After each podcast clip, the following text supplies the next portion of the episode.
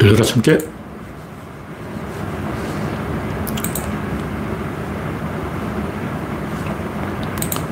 오늘도 아, 네, 창 열렸습니다. 하나, 둘, 셋.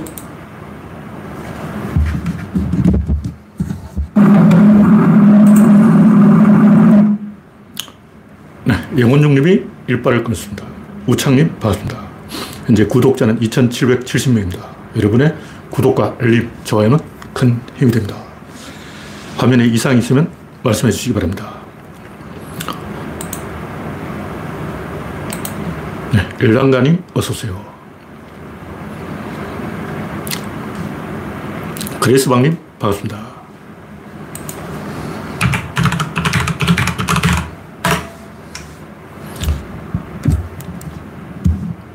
봄비가 조금 오긴 왔는데 서울에는 꼴랑 4.3mm 왔어요. 근데 일기예보는 분명히 20mm 온다고 그랬다고. 20mm에서 100mm. 근데 4.3mm 온 게 20mm 온 거냐고. 그 창에는 한 방울도 안 왔어요.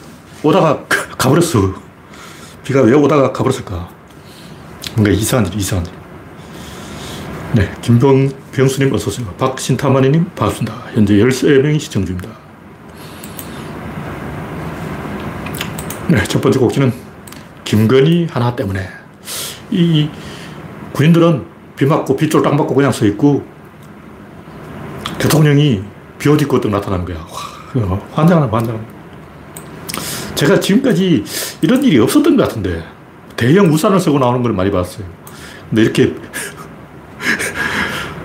비옷 입고 온다는 것은 아 솔직히 우리는 집에 비옷 있어 안 입잖아요. 우비 그 안, 안 써. 군대에 있을 때 군인들이 우비 서지 판초우이 이런 거 입지. 뭐 비를 쫄딱 맞고 그냥 다니지 우비 안 입잖아요. 왜 안 입냐? 그거 입고 있으면 석기 차고 모양이 안 나. 창피해서 안 입는다고. 어린애들이 입는 거지. 다 큰 어른이 어, 떻게 우비를 입냐고. 저 집에 우비가 없습니다. 왜 없냐? 안 입어요. 애들이 입는 거야. 다 큰 어른이 어, 국가 행사를 하는데 그것도 현충일이에요, 현충일. 다른 날이라면 몰라도 현충일은 우는 날이에요. 현충일에 항상 비가 왜 오냐? 왜 현충일에 비가 오냐? 다 이유가 있어요.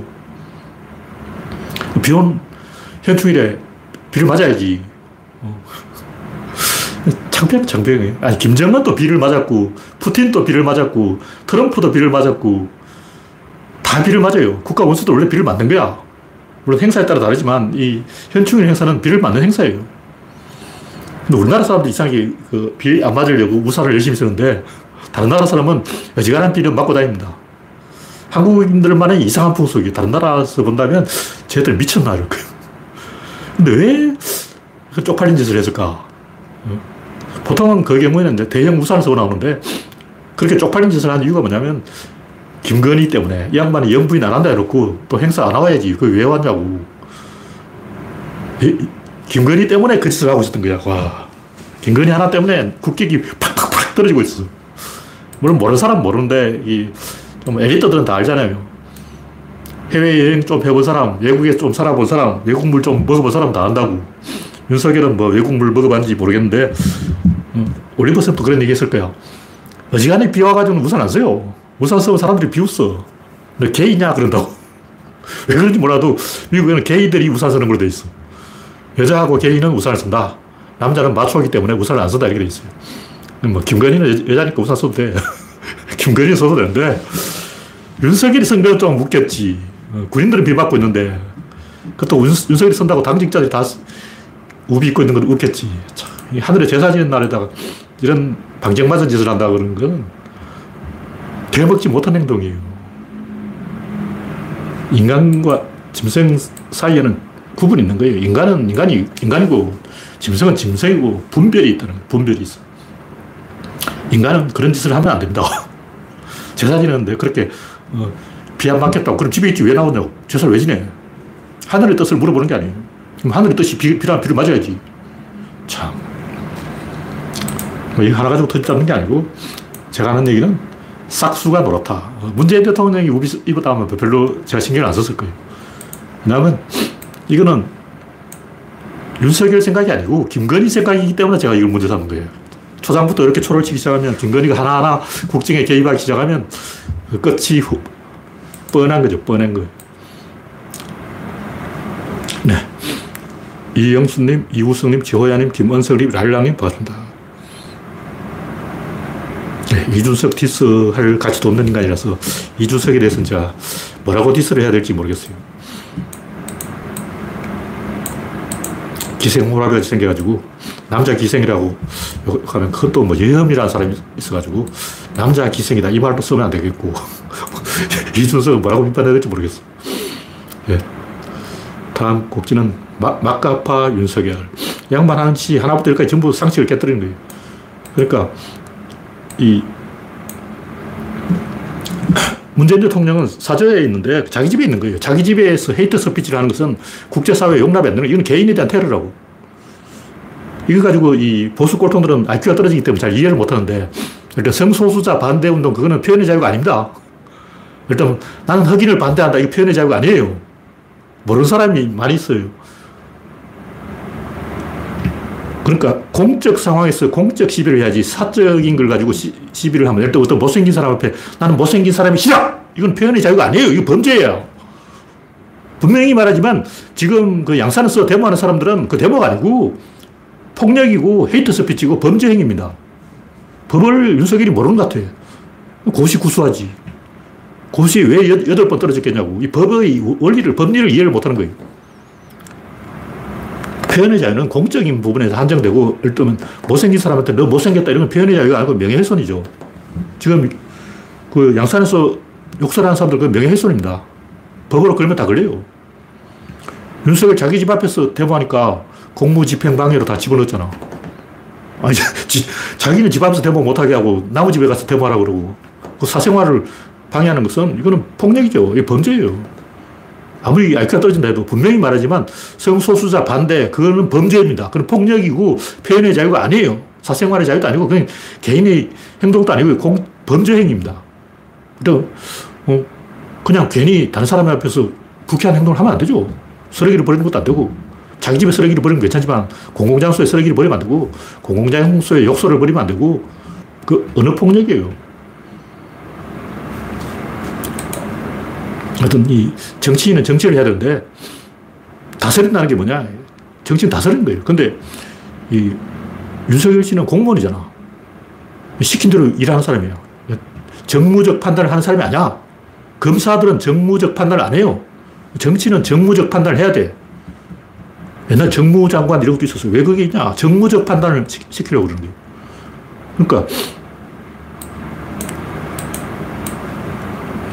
대통령 집무실에서도 시위하는데 왜 그 나무 개인 가정집에서 시위를 못하냐 이런 덩신 같은 소리를 하는 거는 이게 정무적 판단이 아니고 정치 행위가 아니고 그냥 노가다가 그 일하는 그런 행동이에요. 해결사가 문제를 해결하는 거예요. 정치인은 국민을 개몽시켜서 더 똑똑한 국민으로 만들 의무가 있어요. 근데 법대로 하면 되지. 이 말은 국민을 어떻게 더 똑똑하게 할 거냐. 민주주의를 정면으로 위배하는 거예요. 민주주의가 아니지. 민주주의는 국민에게 판단을 맡기는 거지 법대로 하는 게 아니야. 법대로 하면 그게 왜 민주주의냐고. 뭔가 문제가 있으면 그걸 국민에게 물어보는 게 민주주의고 그냥 법대로 하는 것은 그 독재야, 독재. 하여튼 국민을 바보 만들어 놓고 혼자 원맨쇼로 문제를 해결하겠다는데 그것은 독재 정치입니다. 트럼프가 짓이에요. 푸틴이 짓이에요. 푸틴이 지금 그, 그렇게 하고 있잖아. 국민을 바보 돼버리고 자기 혼자 뭔가를 잘하고 있는데 장기적으로 보면 국가에 해를 끼친다는 거예요. 그게 민주주의라는 거죠. 민주주의라는 것은 국민의 자원 100%를 동원하는 거예요. 국민 전체를 동원하는 거라고. 대통령이 지 혼자 다 할 것 같으면 민주주의 할 필요가 없죠. 고시 구수한 한 이유를 알겠어요. 왜 정부를 이야기하고? 네. 줄리를 줄리를 하는 건 범죄가 아니고 그건 지 입으로 지 이름 지가 지었으니까 자기 이름 지가 지었잖아. 줄리라는 이름을 내가 지은 게 아니고 지가 지 이름 지어놓고 참.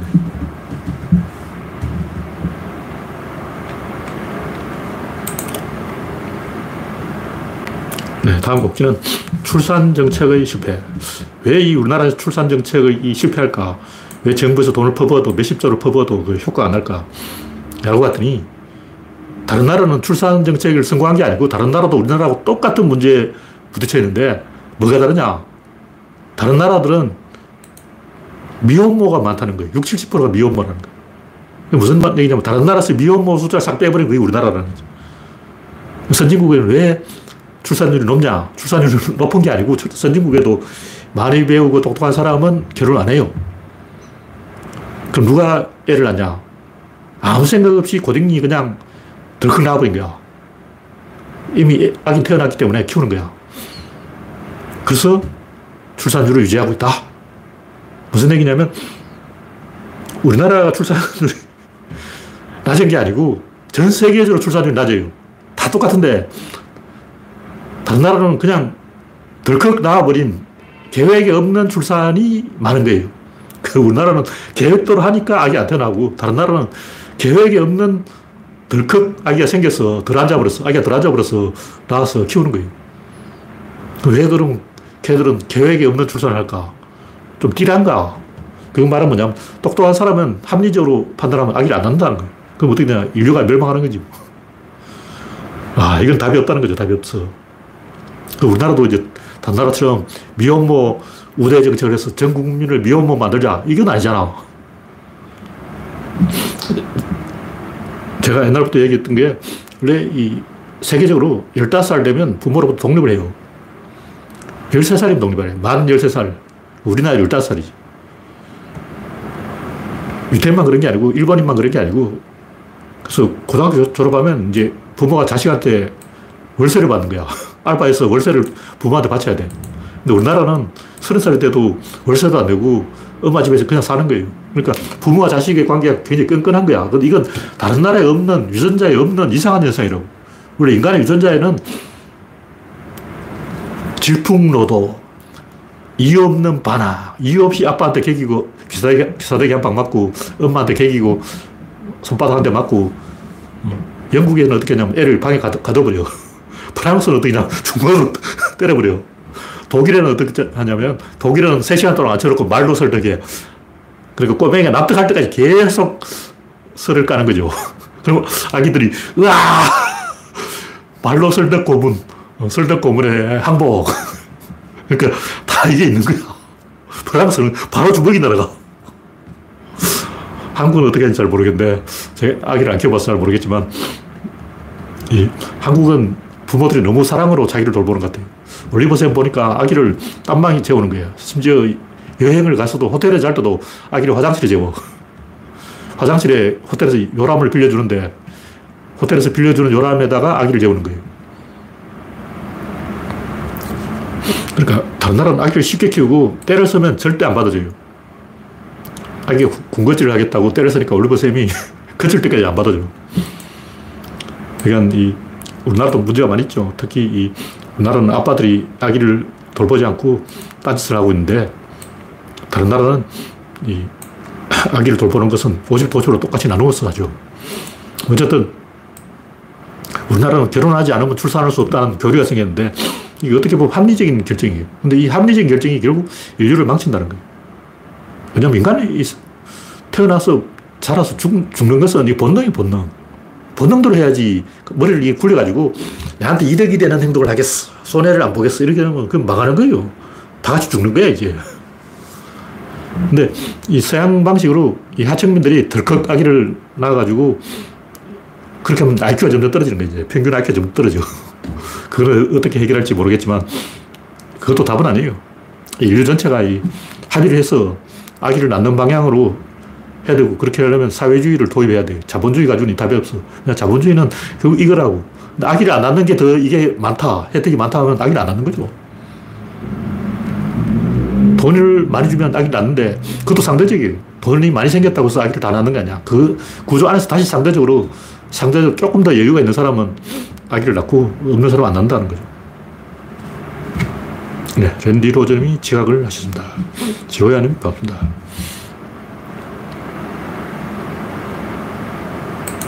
그래서 제가 하고자 하는 얘기는 인간은 왜 15살이 되면 독립을 하려고 할까? 왜 아빠하고 싸울까? 왜 엄마하고 싸울까?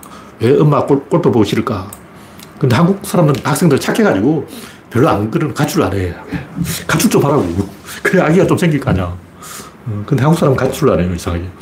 이게 뭐냐면 정상적인 인간은 13살이 되면, 만으로 13살이 되면 부모가 왠지 꼴도 보기 싫어져. 꼴도 보기 싫은 거야. 그래서 자, 기 방에 딱 들어박혀서 안 나와요. 그게 이제 가출 본능이 슬슬 나오는 거예요. 근데 혼자 가출하면 못 살지. 어떻게 할 거야. 돈도 없고, 이 험악한 세상에 가출해서 어떻게 살 거냐. 그래서 오빠를 꼬셔야 돼. 동네 아는 오빠를 꼬셔가지고 가, 가출을 하는 거죠. 그러다 보니까 아기가 생기는 거라고.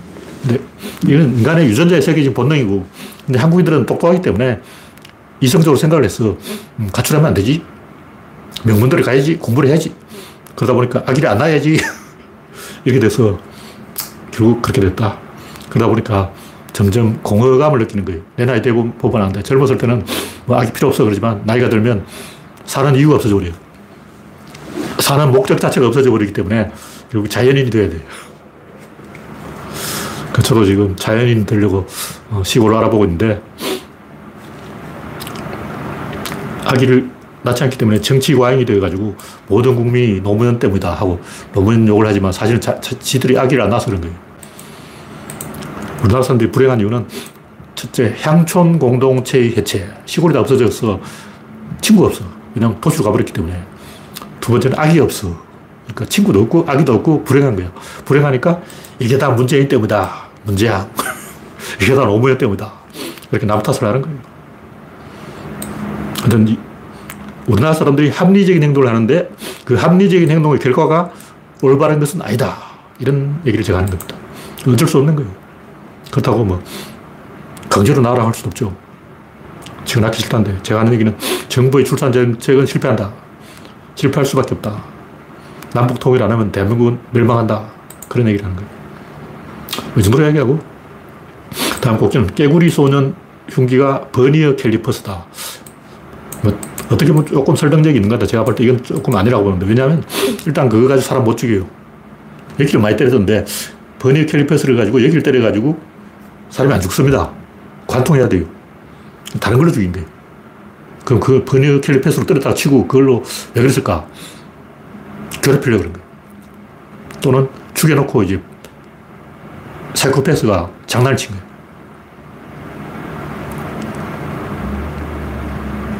하여튼, 제가 볼때 일단 버니어 캘리퍼스가 도구라고 볼 수 없는 게 버니어 캘리퍼스 한쪽이 납작하더라고요. 한쪽 면이 납작 직선이야. 근데 자국이 보면 X자 표시가 돼 있어요. 근데 그 중에 한 개는 또 X자 표시 아닌 것도 있어. 그래서 100% 확신할 수 없는데 버니어 캘리퍼스 가지고는 그렇게 안 됩니다. 왜냐하면 끝이 뭉툭해요. 피부살이 있고 피부살을 뚫고 들어간 거예요.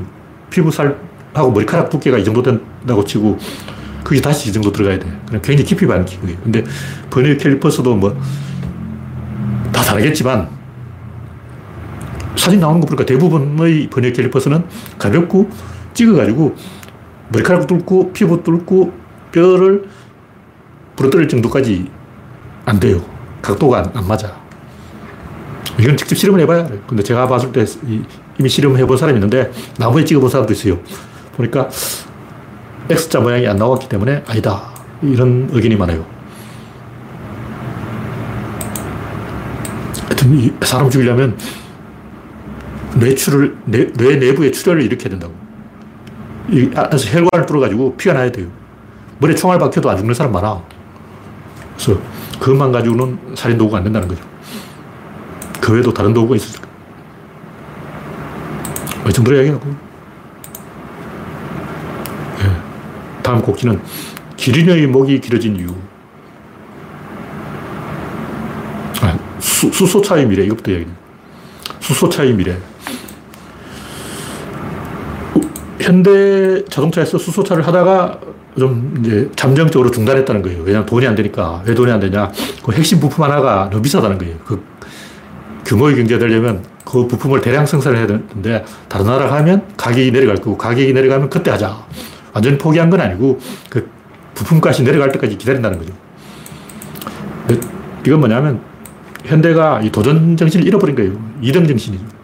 1등을 못하겠고 2등을 하려는 거예요. 현대가 이 수소를 한 이유가 뭐냐면 도쿄올림픽 계기로 일본이 이 수소차를 밀 것 같으니까 따라간 거죠. 일본이 하면 우리도 한다. 근데 일본이 하다가 포기했어. 도쿄올림픽 망하고 코로나19 때문에 흐지부지 되고 수소차 대비시키는 것도 포기 일본이 안 하니까 우리도 안 한다. 근데 독일이 한다는 거예요. 독일은 왜 하냐? 독일은 이제 풍력 전기가 남아돌아. 풍력이 잘 될 때는 엄청 잘 되고 안 될 때는 안 되는데 전기가 남아돌면 이 골치 아파요.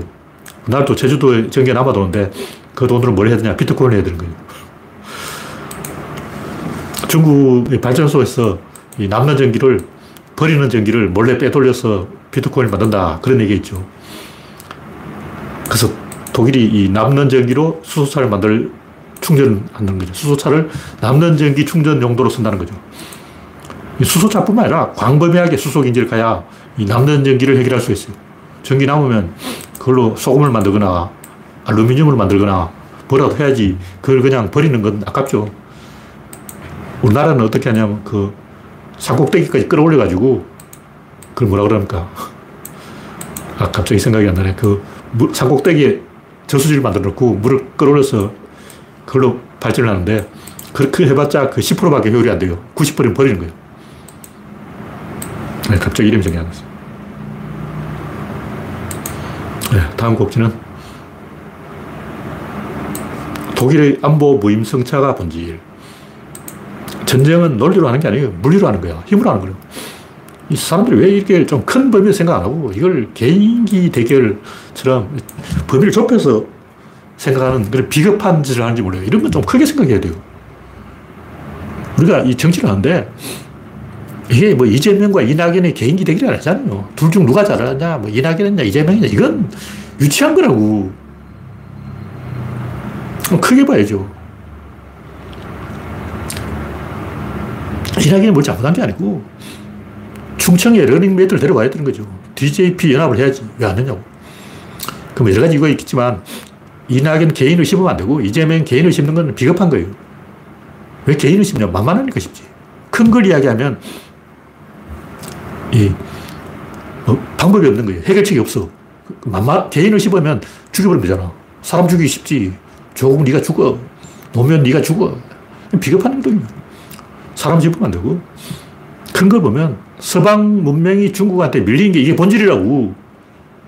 서구 문명이 중국한테 이제 따라잡히는 거예요. 그러니까 중국이 덩치가 커지니까 푸틴아 네가 한번 건드려봐라. 이제 내 힘이 얼마나 큰지 한번 보자.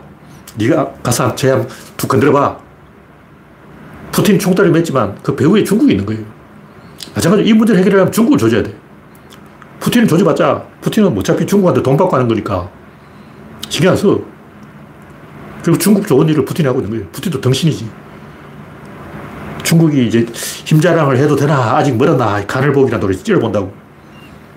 하수인 푸틴을 시켜서 툭 건드려보는 거죠. 중국을 중재를 해야 돼, 우리가. 중국하고 미국이 정면 대결 붙으면 이제 인류 전체가 다 망하는 거예요. 한국이 나서서 중재를 해야 된다.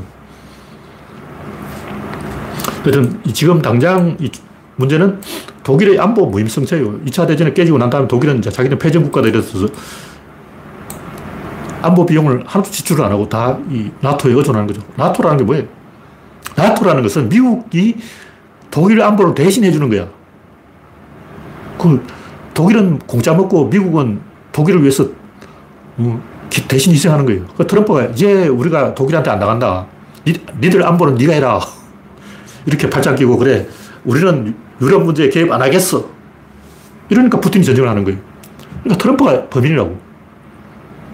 트럼프가 뭐, 사고 친 이유가 뭐냐. 독일 안보 비용을 지출 안 하고 독일 전체 전차가 몇개 없어. 우크라이나 독일한테 전차 좀 달라니까 없다 그런 거예요. 와, 황당한 놈, 황당한 놈. 리스크가 있으면 언제든지 청구선 날아오는 거예요. 이 리스크가 있었던 거야. 청구선 날아온 거야. 독일이 무임승차가 언제까지 계속됐거든요. 독일이 비겁한 짓을 한 거예요. 공짜 먹으려고 한 거죠. 대만은 군복무가 몇 개월이냐? 4개월. 중국이 쳐들어간다 그래도 군복무를 4개월밖에 안 해요. 그것도 제대로 안 한다는 거예요. 일본은 군복무를 몇 개월 하냐? 0개월. 안 해. 한국은, 어, 한국만 개구선을 하고 있다고. 왜 한국만 독박을 쓰냐고. 그러니까 지금 각 나라마다 이해관계가 다른데 지금 가장 광분한 나라는 폴란드예요. 폴란드가 이제 건수 잡았다고 막 길길이 날뛰고 있어. 우리는 우크라이나와 러시아의 전쟁이라고 생각하는데 좀 생각해 보자고. 러시아는, 우크라이나는 러시아 일부예요. 같은 루스인들이잖아. 같은 루스인들이 패가려고 싸우는데 지금 광분한 나라는 폴란드예요. 폴란드 폴바들이 우리나라 환빠보다 더 지독해. 환빠 뺨 치는, 뺨 치는 폴바들이 지금 난리 부르스인데, 결국 이 폴란드, 우크라이나 연합이라고. 그래서 폴란드가 가만히, 가만히 있지 않기 때문에 이게 쉽게 끝나는 게 아니에요. 그냥 우크라이나 네가 참으라 그러면 폴란드가 또 이간질 한다고. 폴란드, 야, 우크라이나 임마, 너희들 뭐하냐. 우리가 무기 주는데 그거 좀 사봐야지. 우리가 전차도 주고 한국에서 K9 사온다니까. K9 사와가지고 뿌린다니까. 어. 그래서 지금 폴란드에서 이 한국에 다녀갔는데 벌써 4조 원어치 뭐 무기를 계약했다는 설도 있고 난리 난리. 그러니까 폴란드는 이 기회에 구소련제 무기도 싹 틀어버리고 미제 무기로 갈아치우려고 하는데 당장 그게 안 되니까 한국산 무기를 사들이는 거예요. 그래서 메르켈이 단순하게 우크라이나 네가 참으라 하는 것은 제가 볼때 안보 무임성차를 노린 비급한 행동이고 이건 뭐 독일 한 나라의 이익을 위해서 그렇게 독일이 이익되는 행동이죠. 독일 총리가 독일이 이익되는 행동을 하는 건 당연한 일인데 세계사적인 관점에서 보면 독일이 비겁한 행동을 하고 자기 나라만 살겠다. 일본도 그렇잖아요. 일본도 안보 무임성차, 독일도 안보 무임성차 이런 짓을 하고 있다고.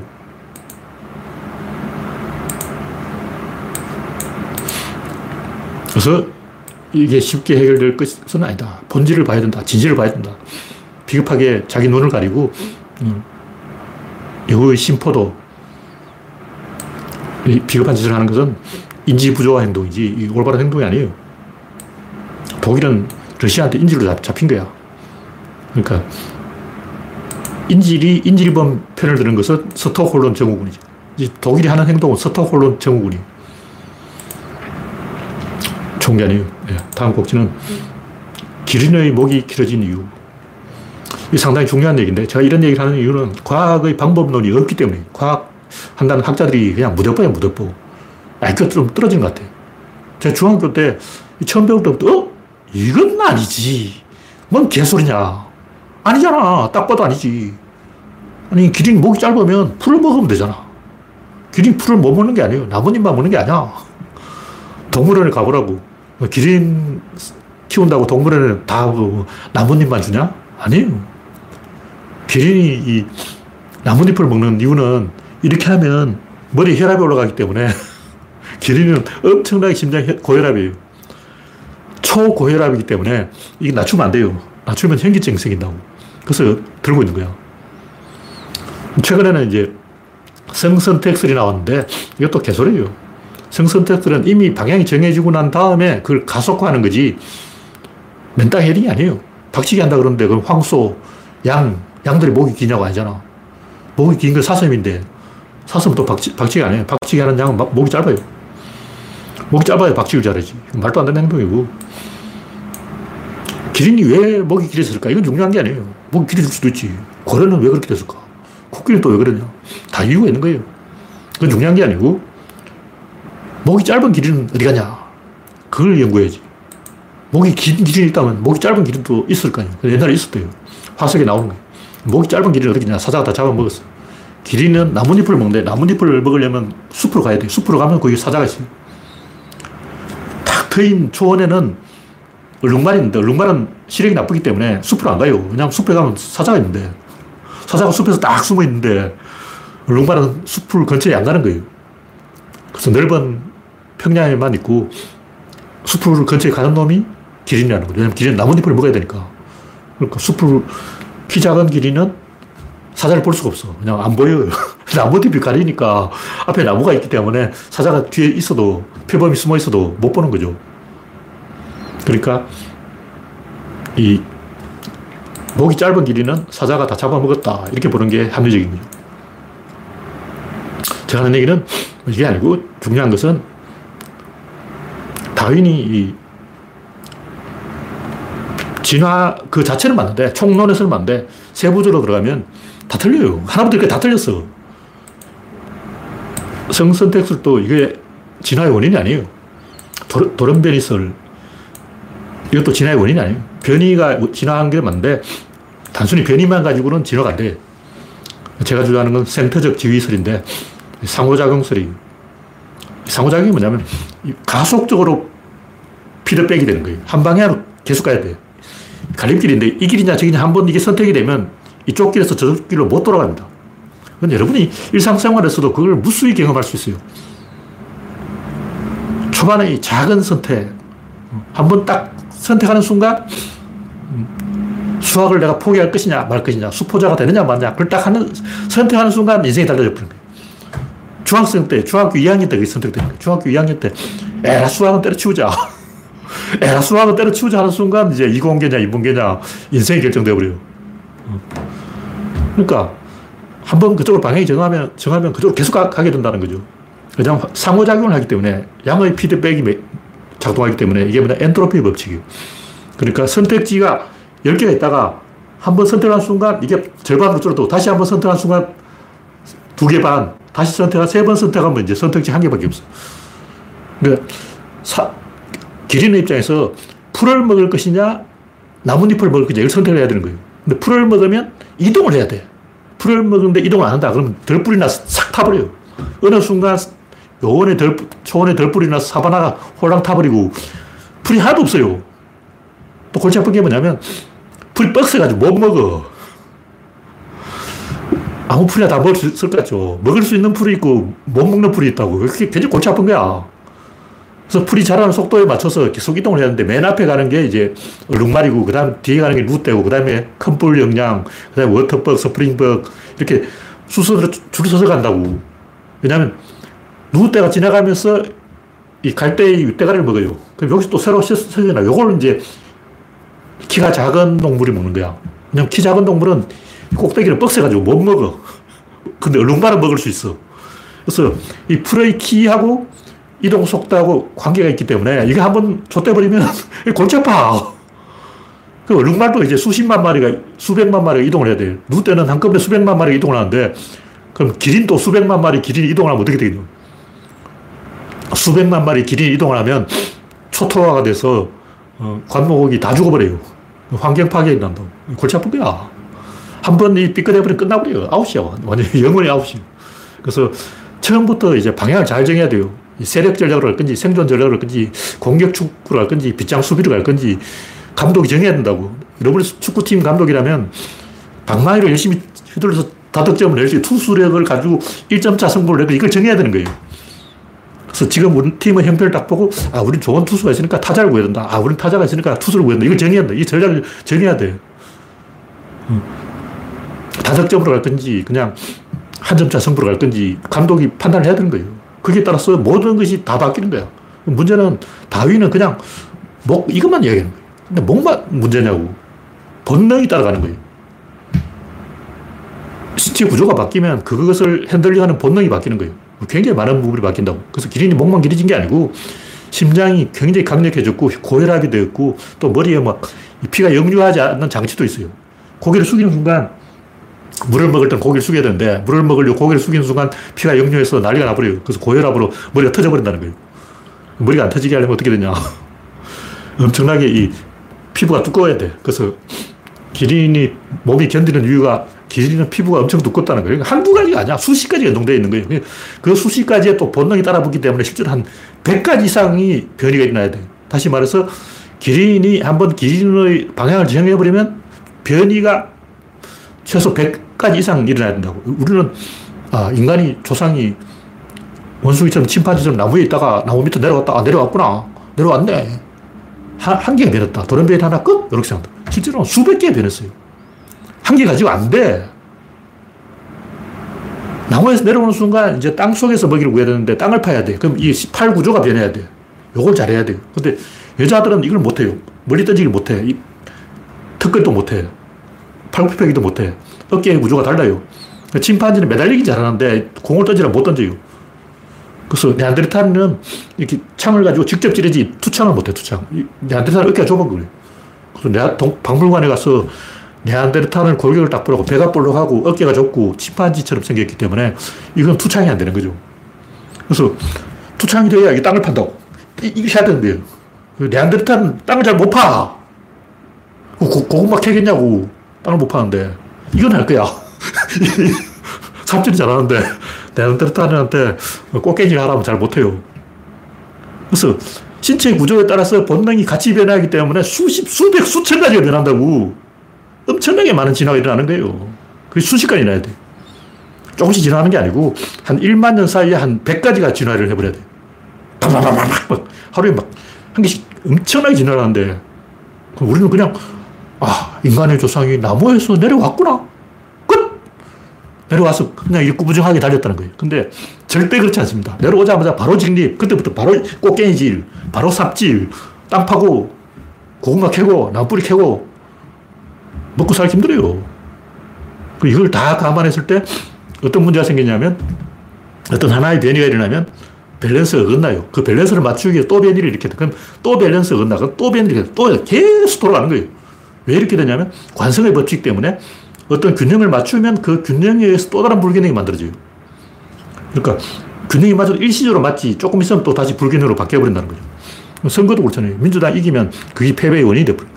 제가 문재인 대통령이 7, 80% 지지받을 때, 아, 이게 지지율이 너무 높다. 좋다 했다. 큰일 났다.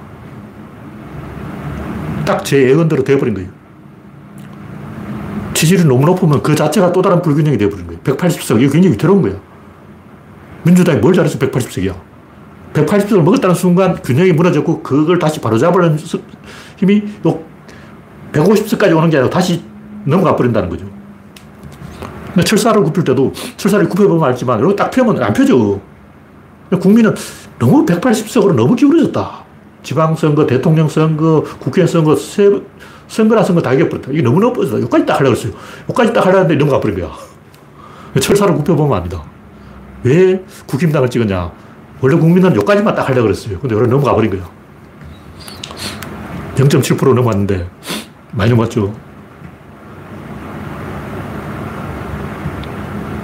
네, 기린이 기약해서 키가 커서 중력으로 심장마비 등으로 죽는다는데 사실일까요? 제가 죽는다는 얘기는 못 들어봤고 죽을 위험이 있기 때문에 그걸 막는 장치가 굉장히 많이 있다. 여기도 뭐 장치가 있고, 여기도 장치가 있고, 여기도 장치가 있고, 피부에도 장치가 있고, 그 심장마비를 막기 위한 여러 가지 장치를 기리는 갖고 있다. 그런 얘기를 하겠습니다. 이 정도로 이야기하고. 하여튼 이번에 성선택설 이야기 나는데 이거는 본질적인 게 아니에요. 이건 주관적인 거라고. 이거는 이미 방향이 정해지고 난 다음에 그걸 가속화시키는 거지. 그것이 진화의 본질적 땅, 이렇게 방아쇠를 땡기는 건 아니다. 방아쇠는 나무를 먹을 것이냐, 풀을 먹을 것이냐. 나무를, 풀을 먹으면 이동을 해야 되는데, 이동을 하면 새끼를 많이 낳아야 돼요. 왜냐하면 이동을 할 때 길목에 사자가 지키고 있어. 그러면 기린의 숫자가 수백만 마리가 돼야 되는 거죠. 누구 때는 이동을 하기 때문에 수백만 마리가 되는 거예요.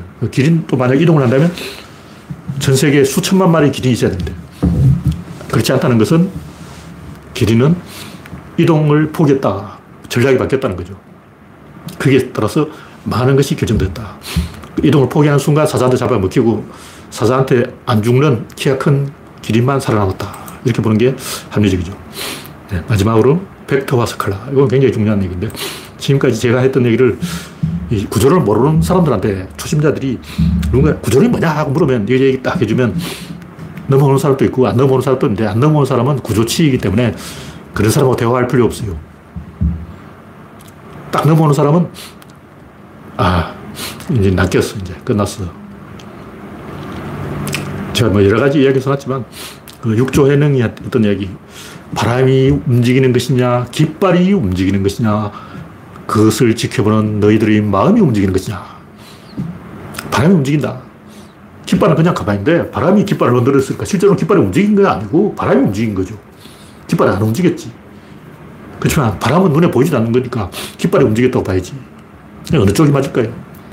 근데 그 마음이 움직였다는 건 개소리인데 이 마음 심자, 이 심은 균형을 의미해요. 그러니까 심을 중심으로 해석한다면 아, 중심이 흔들렸다. 바람과 깃발의 상호작용에서 요 중앙에 보이지 않는 코어가 움직인 거예요. 그 맞는 말이 되는 거예요. 메커니즘이 움직였다. 대칭이 움직였다. 시스템이 움직였다. 닫힌 계가 움직였다. 상호작용이 움직였다. 축이 움직였다. 이건 말이 되고, 마음이 움직였다는 것은 비유로 알아들어야 됩니다. 근데 육조 현행이 뭘 알겠냐고. 옛날 할아버지가 뭘 안다는 건 개소리고, 그냥 한번 씹으러 보는데 왠지 그럴듯하다. 그래서 그 이야기가 아직까지 남아있는 거죠. 하여튼 우리가 발상의 전환을 해야 되는데, 모르는 사람한테는 이걸 이야기해 주라고.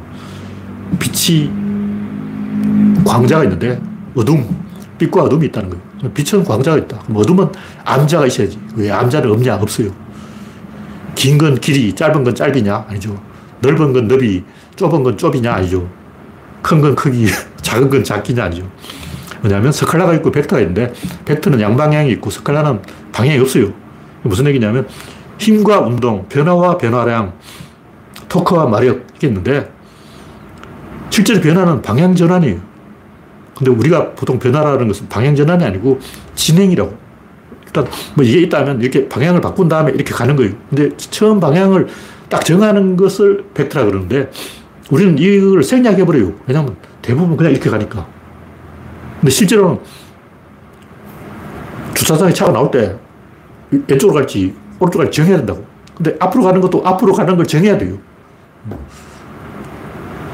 후진 주차를 했을지 전진 주차를 했을지 따라 다르잖아. 그래서 방향 전환이 없어도 방향 전환 없다는 그 자체가 이미 방향 선택이야. 그래서 방향 전환이 없는 경우는 없습니다. 모든 경우가 방향 전환이에요. 정지 상태에서 간다는 그 자체가 이미 방향 전환이라고. 다시 말해서 앞으로 가는 건 방향 전환이 아니고 뒤로 가는 거는 방향 전환이 아니에요. 터미널에 기차가 딱 서 있다고. 근데 시동이 걸려서 빵 하고 간단 말이야. 그 자체가 방향전환이에요. 왜냐면 정지 상태에서 움직이니까. 그게 이미 방향전환이죠. 그래서 방향전환이 없는 경우는 절대로 없습니다. 우리는 방향전환 없는데 기차는 그냥 가더 방향전환 안 하고요. 기차 빠꾸 하는 거 봤어요? 기차 빠꾸 하는 거 못 봤는데. 기차는 항상 앞으로만 가던데. 내가 방향전환 하는 걸 본 적이 없다. 근데 제자리에서 가는 것도 방향전환이라는 거죠. 그래서 방향전환이 없는 경우는 100% 없습니다. 그래서 이 진보와 보수, 뭐 성과 악 항상 하는 얘기지만 진보는 있고 보수는 없다. 진보는 벡터가 있고 보수는 벡터가 없어요. 진보는 방향 전환이 있고 보수는 방향 전환이 없어. 그 어떤 차이가 있냐? 진보는 항상 분열해. 왜냐 방향 전환 하니까 일로 가자, 절로 가자, 막 앞으로 가자, 뒤로 가자, 막 그런 거예요. 근데 보수는 방향 전환 안 하니까 벡터가 없어. 아예 없어. 그러니까 단결이 되는 거예요. 그러니까 윤석열 같은 사람은 이 보수 정당하고 관계없는 사람이죠. 트럼프도 그렇고. 노, 다, 공화당 노선을 다 뜯어 고쳐 버렸잖아요. 근데 변희재는 또 뭐냐고. 변희재는 왜 보수에 붙었다가 또 이쪽으로 왔냐고. 보수는 방향전환 안 해야 돼. 방향전환은 보수가 아니야. 진중권이 보수로 넘어간 것도 방향전환이고, 변희재가 보수를 이탈하는 것도 방향전환인데, 일단 방향전환을 한 것은 보수가 아니에요. 보수는 원래 방향전환 안 해요. 하여튼 빛은 광자가 있고 어둠은 암자가 없습니다.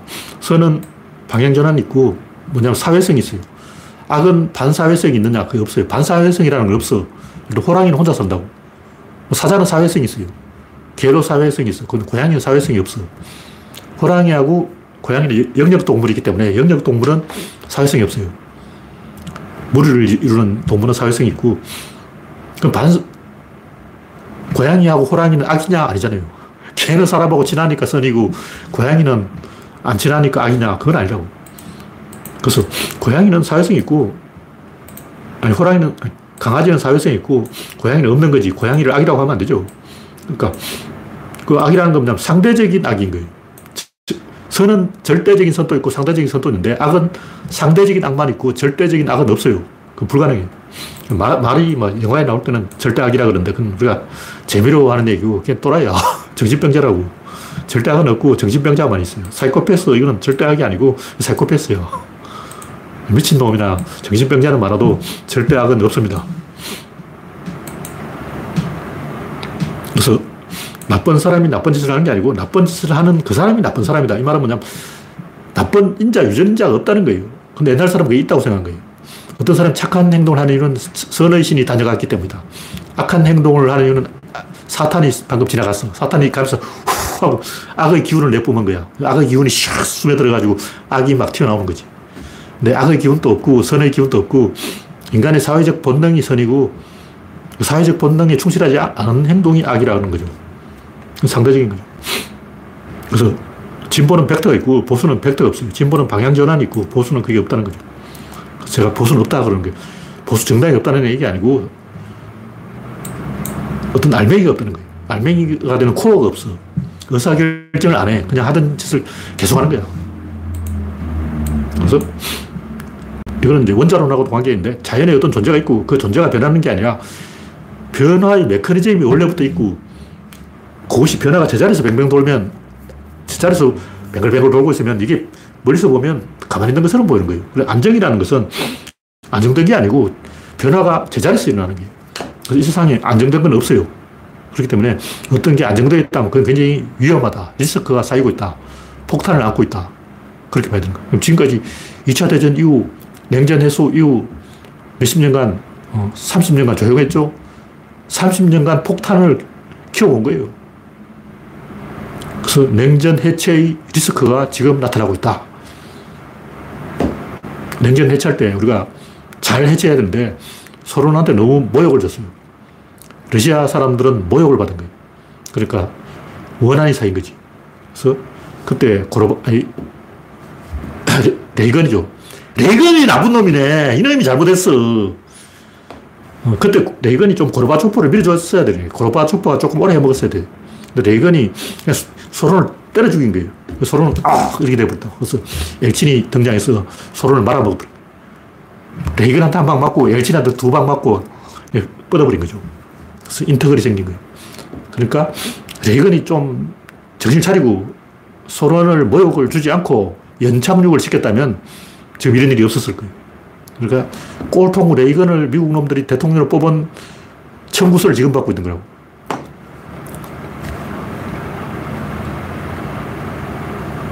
네, 시간이 되었기 때문에 오늘 이야기는 여기서 마치겠습니다.